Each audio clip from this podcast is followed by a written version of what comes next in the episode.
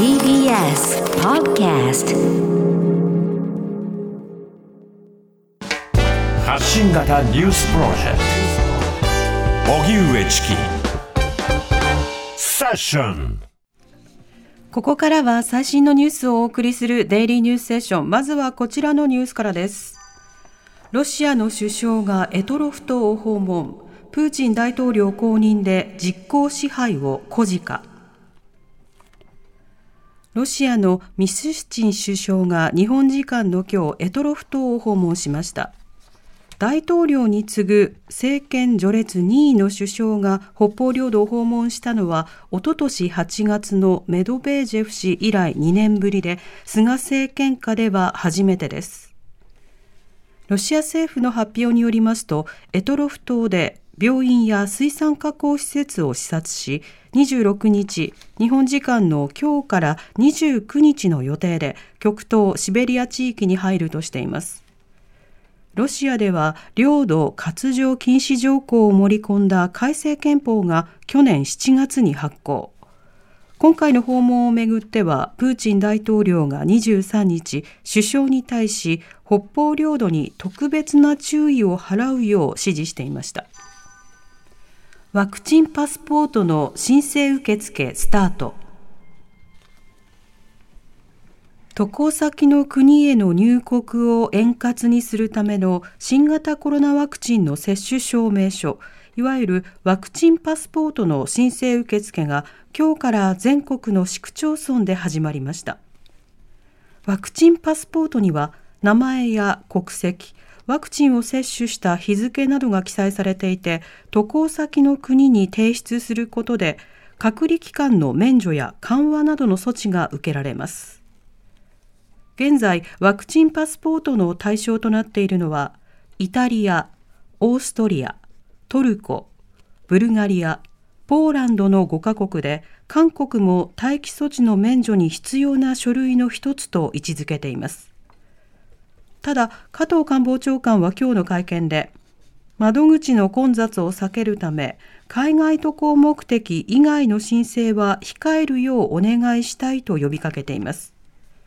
一方、東京オリンピック・パラリンピック組織委員会は今日、新型コロナウイルスの検査で海外の選手3人を含む関係者16人の陽性が確認されたと発表しました。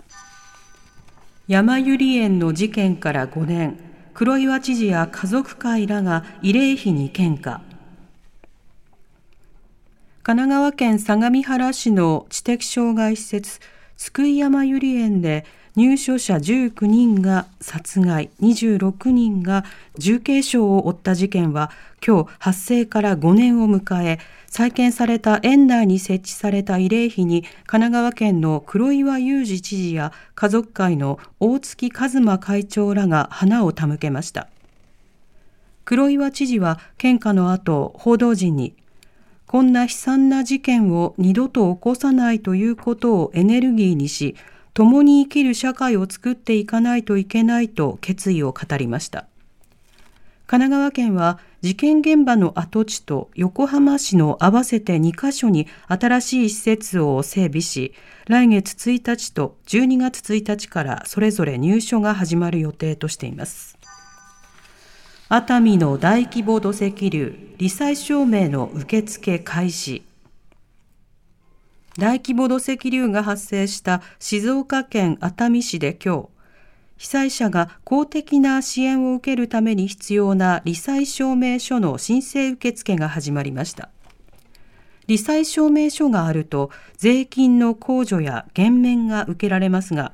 申請後に市の職員が現地調査を実施し、証明書を発行するかどうかを決めます。証明書は遠隔地に避難している場合は、郵送でも申請できるということです。熱海市は市の総合福祉センターに被災者相談窓口を開設し、生活再建に関する相談全般にも対応します。一方、日本カーシェアリング協会は、マイカーを失った住民を対象にレンタカーの無料貸し出しを始めていて、こちらは協会のホームページから予約できます。日本航空国内線で一時大規模システム障害日本航空のチェックイン情報などを管理するシステムで今朝大規模な障害が起き羽田空港など全国の空港で一時搭乗手続きができない状態となりました。日本航空によりますと今日午前9時30分ごろ日本航空でシステム障害があり新千歳や羽田などの全国の空港でチェックインや搭乗などができなくなりました。